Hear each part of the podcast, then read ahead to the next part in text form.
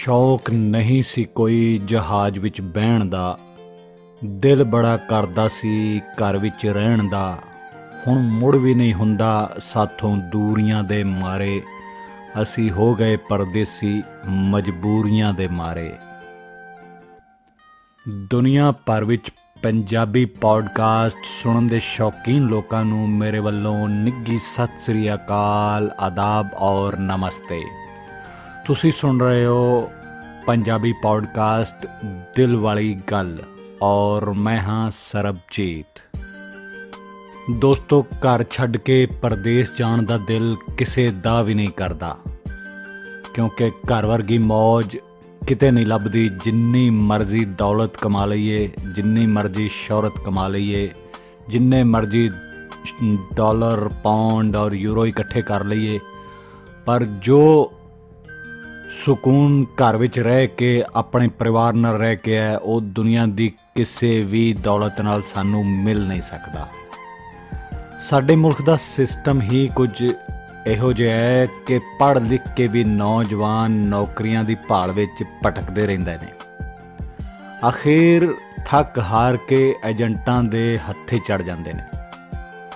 ਉਹ ਕਈ ਤਰ੍ਹਾਂ ਦੇ ਸੁਪਨੇ ਵਿਖਾਉਂਦੇ ਨੇ, ਆਪਣੇ ਜਾਲ ਵਿੱਚ ਫਸਾ ਕੇ ਫਿਰ ਮਾਂ-ਬਾਪ ਨੂੰ ਕਰਜ਼ਾਈ ਕਰਕੇ ਢੇਰਾਂ ਸੁਪਨਿਆਂ ਦੀਆਂ ਪੰਡਾਂ ਬਨ ਕੇ ਅਸੀਂ ਜਹਾਜ਼ੇ ਚੜ ਜਾਂਦੇ ਆ ਇੱਥੋਂ ਸ਼ੁਰੂ ਹੁੰਦੀ ਹੈ ਸਾਡੀ ਦੁੱਖਾਂ ਦੀ ਅਸਲ ਕਹਾਣੀ।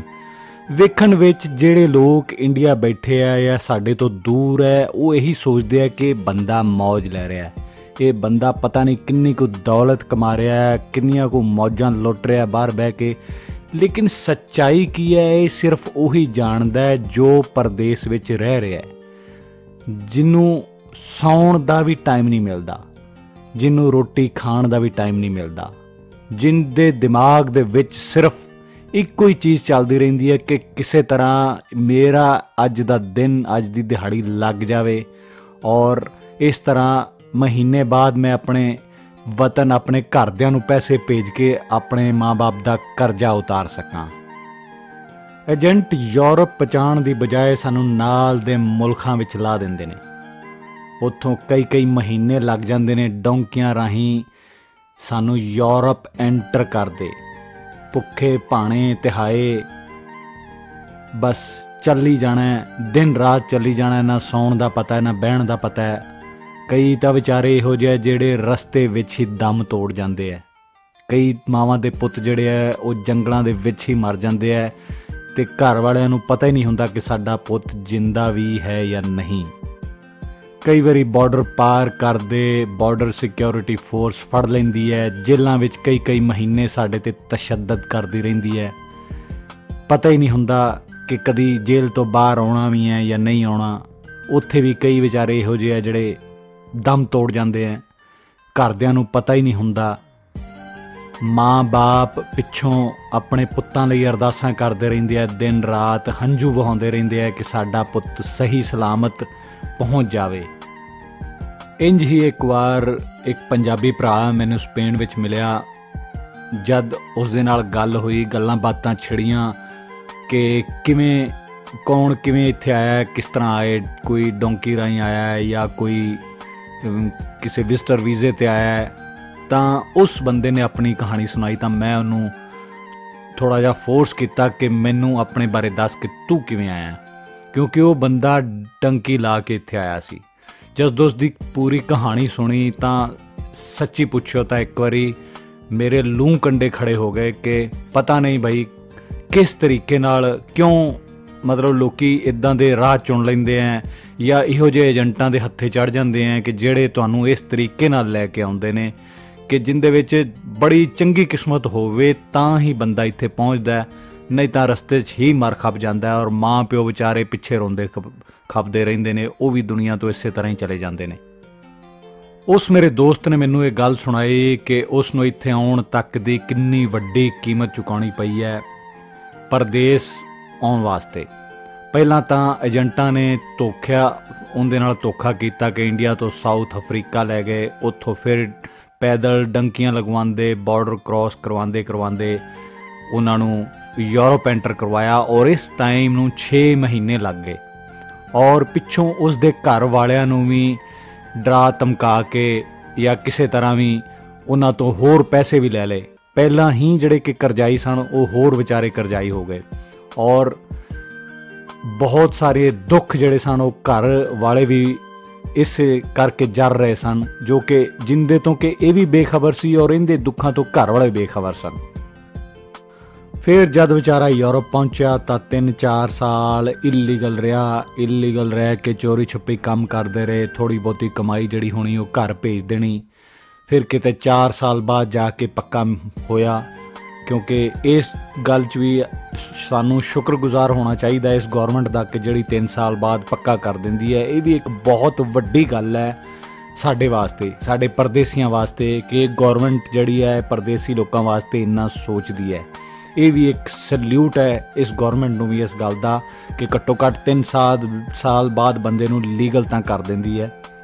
ਚਲੋ ਜੀ, ਪੱਕਾ ਹੋ ਕੇ ਜਦੋਂ ਘਰ ਗਿਆ, ਬੜੀ ਖੁਸ਼ੀ-ਖੁਸ਼ੀ, ਚਾਈ-ਚਾਈ ਘਰ ਗਿਆ ਔਰ ਜਿਹੜੇ ਚਿਹਰੇ ਉਹ ਘਰ ਛੱਡ ਕੇ ਆਇਆ ਸੀ, ਉਹਨਾਂ ਦੇ ਵਿੱਚੋਂ ਕਾਫੀ ਚਿਹਰੇ ਇਦਾਂ ਦੇ ਸਨ ਜਿਹੜੇ ਕਿ ਦੁਨੀਆ ਚੋਂ ਜਾ ਚੁੱਕੇ ਸਨ।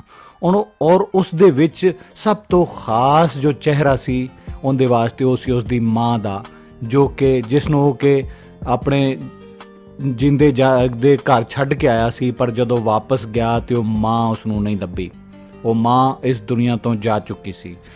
ਉਸ ਦੋਸਤ ਵਾਸਤੇ ਸ਼ਾਇਦ ਇਸ ਤੋਂ ਵੱਡੀ ਦੁੱਖ ਦੀ ਗੱਲ ਹੋਰ ਕੋਈ ਨਹੀਂ ਸੀ ਉਸ ਟਾਈਮ ਲੇਕਿਨ ਫਿਰ ਵੀ ਚਲੋ, ਬਾਕੀ ਘਰ ਪਰਿਵਾਰ ਨੂੰ ਮਿਲਿਆ, ਲੇਕਿਨ ਜੋ ਇਨਸਾਨ ਦੁਨੀਆ ਤੋਂ ਚਲਾ ਗਿਆ, ਉਹ ਵਾਪਸ ਨਹੀਂ ਆਉਂਦਾ, ਹੈਨਾ? ਉਹ ਉਹ ਉਸ ਦੀ ਮਾਂ ਵੀ ਵਿਚਾਰੀ ਸਿਰਫ ਉਸ ਦੇ ਦੁੱਖ ਦੇ ਵਿੱਚ ਹੀ ਜਿਹੜੀ ਹੈ ਉਹ ਦੁਨੀਆ ਤੋਂ ਚਲੀ ਗਈ। ਪਰ ਗੱਲ ਇਹ ਹੈ ਕਿ ਕਈ ਲੋਕਾਂ ਨੂੰ ਮਜਬੂਰੀਆਂ ਸਭ ਕੁਝ ਕਰਵਾਉਂਦੀਆਂ ਨੇ। ਘਰੋਂ ਗਰੀਬ ਹੋਣ ਕਰਕੇ ਜਾਂ ਕਰਜ਼ਾਈ ਹੋਣ ਕਰਕੇ ਉਹਨਾਂ ਨੂੰ ਇਹ ਕਦਮ ਚੁੱਕਣਾ ਪੈਂਦਾ ਹੈ। ਉਹ ਵੀ ਉਹਨਾਂ ਦੇ ਵਿੱਚੋਂ ਇੱਕ ਸੀ, ਜੋ ਕਿ ਘਰੋਂ ਵੀ ਗਰੀਬ ਸੀ ਔਰ ਕਰਜ਼ਾਈ ਵੀ ਸੀ, ਜਿਸ ਕਰਕੇ ਉਸ ਨੂੰ ਇਹ ਕਦਮ ਚੁੱਕਣਾ ਪਿਆ। ਪਰ ਇਸ ਕਦਮ ਚੁੱਕਣ ਦੇ ਪਿੱਛੇ ਵੀ ਕਿੰਨੀ ਵੱਡੀ ਉਸ ਨੂੰ ਕੀਮਤ ਚੁਕਾਣੀ ਪਈ, ਇਹ ਵੀ ਸ਼ਾਇਦ ਉਹ ਜਦ ਤੱਕ ਇਸ ਦੁਨੀਆ ਵਿੱਚ ਰਹੇਗਾ, ਤਦ ਤੱਕ ਯਾਦ ਰੱਖੇਗਾ। ਔਰ ਬਹੁਤ ਸਾਰੇ ਹੀ ਉਹ ਜੇ ਦੋਸਤ ਹੋਣੇ ਨੇ ਜਿਨ੍ਹਾਂ ਨਾਲ ਇਦਾਂ ਦਾ ਵਾਕਿਆ ਬੀਤਾ ਹੋਣਾ ਹੈ। ਇਦਾਂ ਦਾ ਵਾਕਿਆ ਜਿਹੜਾ ਹੈ ਉਹ ਗੁਜ਼ਰਿਆ ਹੋਣਾ ਜਿਨ੍ਹਾਂ ਦੇ ਨਾਲ। ਦੁੱਖ ਦੀ ਗੱਲ ਇਹ ਹੈ ਕਿ ਪਹਿਲੋਂ ਗੋਰਿਆਂ ਨੇ ਸਾਨੂੰ ਗੁਲਾਮ ਕੀਤਾ ਸੀ। ਪਰ ਹੁਣ ਅਸੀਂ ਖੁਦ ਪੱਲਿਓਂ ਪੈਸੇ ਦੇ ਕੇ ਗੁਲਾਮ ਹੋਣ ਵਾਸਤੇ ਇੱਥੇ ਆ ਜਾਂਦੇ ਆ ਜਿੰਦੀ ਮਜਬੂਰੀ ਹੈ, ਜਿਹੜਾ ਘਰੋਂ ਤੰਗ ਹੈ, ਕਰਜ਼ਾਈ ਹੈ, ਗਰੀਬ ਹੈ, ਗਰੀਬੀ ਦਾ ਸਤਾਇਆ ਹੈ, ਉਹ ਤਾਂ ਚਲੋ ਆਵੇ ਕਿਉਂਕਿ ਇੱਥੇ ਆ ਕੇ ਪੈਸੇ ਬਣ ਜਾਂਦੇ ਨੇ, ਚਲੋ ਉਸ ਦੇ ਘਰ ਦੇ ਹਾਲਾਤ ਚੰਗੇ ਹੋ ਸਕਦੇ ਨੇ। ਲੇਕਿਨ ਜਿਹੜੇ ਘਰੋਂ ਠੀਕ ਠਾਕ ਨੇ, ਜਿਨ੍ਹਾਂ ਦੇ ਘਰ ਰੋਟੀ ਮਿਲਦੀ ਹੈ, ਜਿਨ੍ਹਾਂ ਦਾ ਕੰਮ ਠੀਕ ਠਾਕ ਹੈ, ਉਹ ਕਿਉਂ ਪਰਦੇਸ ਆ ਰਹੇ ਨੇ? ਇਸ ਗੱਲ ਦੀ ਮੈਨੂੰ ਸਮਝ ਨਹੀਂ ਆਈ। ਔਰ ਖਾਸ ਤੌਰ ਤੇ ਨਵੀਂ ਪੀੜ੍ਹੀ ਜਿਹੜੀ ਹੈ, ਉਹ ਤਾਂ ਜਿਵੇਂ ਲੋਕੀ ਪਾਗਲ ਹੋ ਜਾਂਦੇ ਨੇ, ਉਹ ਹਿਸਾਬ ਹੈ ਉਹਨਾਂ ਦਾ ਕਿ ਔਰ ਉਹਨਾਂ ਦੇ ਨਾਲ ਨਾਲ ਮਾਪਿਓ ਦਾ ਵੀ ਮੈਨੂੰ ਸਮਝ ਨਹੀਂ ਆ ਰਹੀ ਕਿ ਉਹਨਾਂ ਦੀ ਮੱਤ ਤੇ ਵੀ ਕਿਉਂ ਪਰਦਾ ਪੈ ਗਿਆ ਕਿ ਜਿਵੇਂ ਹੀ ਧੀ ਪੁੱਤ ਜਵਾਨ ਹੁੰਦੇ ਨੇ, ਜਵਾਨ ਧੀਆਂ ਨੂੰ ਵੀ ਬਾਹਰ ਭੇਜੀ ਜਾਂਦੇ ਨੇ। ਜਿੰਨੇ ਪਲੱਸ 2 ਕੀਤੀ, ਔਰ ਕਈ ਤੇ ਇਦਾਂ ਦੇ ਵੀ ਨੇ ਵਿਚਾਰੇ ਜਿਨ੍ਹਾਂ ਨੇ 10th ਹੀ ਕੀਤੀ ਹੈ ਤੇ ਉਹ ਉਹਨਾਂ ਦੇ ਮਾਪਿਓ ਉਹਨਾਂ ਨੂੰ ਬਾਹਰ ਭੇਜ ਦਿੰਦੇ ਨੇ, ਡੰਕੀਆਂ ਰਾਈ ਅੱਜ ਦੇ ਟਾਈਮ ਵਿੱਚ ਵੀ ਡੰਕੀਆਂ ਲਾ ਕੇ ਬਹੁਤ ਸਾਰੀਆਂ ਕੁੜੀਆਂ ਯੂਰਪ ਆ ਰਹੀਆਂ ਨੇ। ਔਰ ਇੱਥੇ ਆ ਕੇ ਜਿਹੜੇ ਹਾਲਾਤਾਂ ਦੇ ਵਿੱਚੋਂ ਗੁਜ਼ਰਦੀਆਂ ਨੇ ਜਾਂ ਜਿੱਦਾਂ ਲੋਕੀ ਉਹਨਾਂ ਦਾ ਫਾਇਦਾ ਚੱਕਦੇ ਨੇ ਇਹ ਸਿਰਫ ਜਾਂ ਤੇ ਉਹ ਕੁੜੀਆਂ ਜਾਣਦੀਆਂ ਨੇ ਜਾਂ ਪਰਮਾਤਮਾ ਜਾਣਦਾ ਹੈ। ਮਾਪਿਓ ਇਸ ਗੱਲ ਨੂੰ ਨਹੀਂ ਜਾਣਦੇ ਕਿ ਇੱਥੇ ਆ ਕੇ ਉਹਨਾਂ ਨੂੰ ਕਿਹੜੇ-ਕਿਹੜੇ ਹਾਲਾਤਾਂ ਦੇ ਵਿੱਚੋਂ ਨਿਕਲਣਾ ਪੈਂਦਾ ਹੈ। ਬਈ ਕਿਉਂ ਕਰਦੇ ਹੋ ਭਰਾਵੋ ਇਹੋ ਜੇ ਕੰਮ? ਕਿਉਂ ਕਿਉਂ ਇਹੋ ਜੇ ਕਦਮ ਚੁੱਕਦੇ ਹੋ ਜਿਹੜੇ ਆਉਣ ਵਾਲੇ ਟਾਈਮ ਦੇ ਵਿੱਚ ਆਪਣੀਆਂ ਹੀ ਨਜ਼ਰਾਂ 'ਚੋਂ ਸਾਨੂੰ ਡਿੱਗਣਾ ਪੈ ਜਾਏ, ਆਪਣੀਆਂ ਨਜ਼ਰਾਂ 'ਚੋਂ ਅਸੀਂ ਗਿਰ ਜਾਈਏ? ਔਰ ਇਸ ਦੇ ਵਿੱਚ ਇੱਕ ਹੋਰ ਬੜੇ ਦੁੱਖ ਦੀ ਗੱਲ ਮੈਂ ਇੱਥੇ ਵੇਖੀ ਹੈ। ਉਹਨਾਂ ਲੋਕਾਂ ਦੇ ਵਿੱਚ ਜੋ ਪੁਰਾਣੇ ਇੱਥੇ ਆ ਕੇ ਵਸੇ ਹੋਏ ਨੇ, ਉਹ ਅੱਜ ਉਹ ਸੈਟਲ ਨੇ ਔਰ ਅੱਜ ਦੇ ਟਾਈਮ ਜਿਹੜੇ ਨਵੇਂ ਮੁੰਡੇ ਕੁੜੀਆਂ ਵਿਚਾਰੇ ਕਈ ਕਈ ਮਹੀਨੇ ਡੰਕੀ ਲਾ ਕੇ ਜਾਂ ਔਖੇ ਹੋ ਕੇ ਜਿੱਦਾਂ ਵੀ ਇੱਥੇ ਪਹੁੰਚ ਰਹੇ ਨੇ, ਉਹਨਾਂ ਦੀ ਮਦਦ ਕਰਨ ਦੀ ਬਜਾਏ ਉਹਨਾਂ ਨੂੰ ਲੁੱਟ ਰਹੇ ਨੇ। ਉਹਨਾਂ ਨੂੰ ਪੇ ਪੱਕੇ ਕਰਵਾਉਣ ਦੇ ਨਾਂ ਤੇ ਲੁੱਟ ਰਹੇ ਨੇ, ਉਹਨਾਂ ਨੂੰ ਰਹਿائشਾਂ ਦੇ ਨਾਂ ਤੇ ਲੁੱਟ ਰਹੇ ਨੇ। ਜਿੱਥੇ ਵੀ ਜਿੱਥੇ ਵੀ, ਜਿੰਦਾ ਵੀ ਦਾ ਲੱਗਦਾ ਉਹ ਲਾ ਰਿਹਾ ਹੈ। ਯਾਰ, ਤੁਹਾਡੇ ਸਭ ਅੱਗੇ ਇਹ ਗੁਜ਼ਾਰਿਸ਼ ਹੈ ਕਿ ਨਾ ਕਰੋ ਇਸ ਤਰ੍ਹਾਂ, ਕਿਉਂਕਿ ਵਕਤ ਕਦੀ ਵੀ ਕਿਸੇ ਦਾ ਨਹੀਂ ਰਿਹਾ। ਵਕਤ ਹਮੇਸ਼ਾ ਬਦਲ ਜਾਂਦਾ ਹੈ। ਇਸ ਕਰਕੇ ਹੋ ਸਕਦਾ ਹੈ ਕੱਲ ਨੂੰ ਤੁਹਾਡੇ ਧੀ ਪੁੱਤ ਨਾਲ ਵੀ ਇਦਾਂ ਇਹ ਕੰਮ ਹੋ ਸਕਦਾ ਹੈ। ਇਸ ਕਰਕੇ ਕਿਸੇ ਦੇ ਵੀ ਧੀ ਪੁੱਤ ਨਾਲ ਜੋ ਵਿਚਾਰੇ ਪਿੱਛੋਂ ਦੁਖੀ ਹੋ ਕੇ ਆਉਂਦੇ ਨੇ ਜਾਂ ਖੁਸ਼ੀ ਨਾਲ ਆਉਂਦੇ ਨੇ, ਜਿਵੇਂ ਵੀ ਆਉਂਦੇ ਨੇ, ਉਹਨਾਂ ਦੀ ਮਦਦ ਕਰੋ। ਜੇ ਮਦਦ ਨਹੀਂ ਕਰਨੀ ਤਾਂ ਉਹਨਾਂ ਨਾਲ ਬੁਰਾ ਨਾ ਕਰੋ। ਉਹਨਾਂ ਉਹਨਾਂ ਉਹਨਾਂ ਨਾਲ ਇਸ ਤਰ੍ਹਾਂ ਦਾ ਧੱਕਾ ਨਾ ਕਰੋ ਕਿ ਜਿਹੜਾ ਉਹਨਾਂ ਦੀ ਆਤਮਾ ਹੀ ਤੁਹਾਨੂੰ ਬਦਦੁਆਵਾਂ ਦੇਵੇ। ਕਿਸੇ ਦੀ ਬਦਦੁਆ ਲੈ ਕੇ ਕੀ ਕਰਨਾ ਹੈ?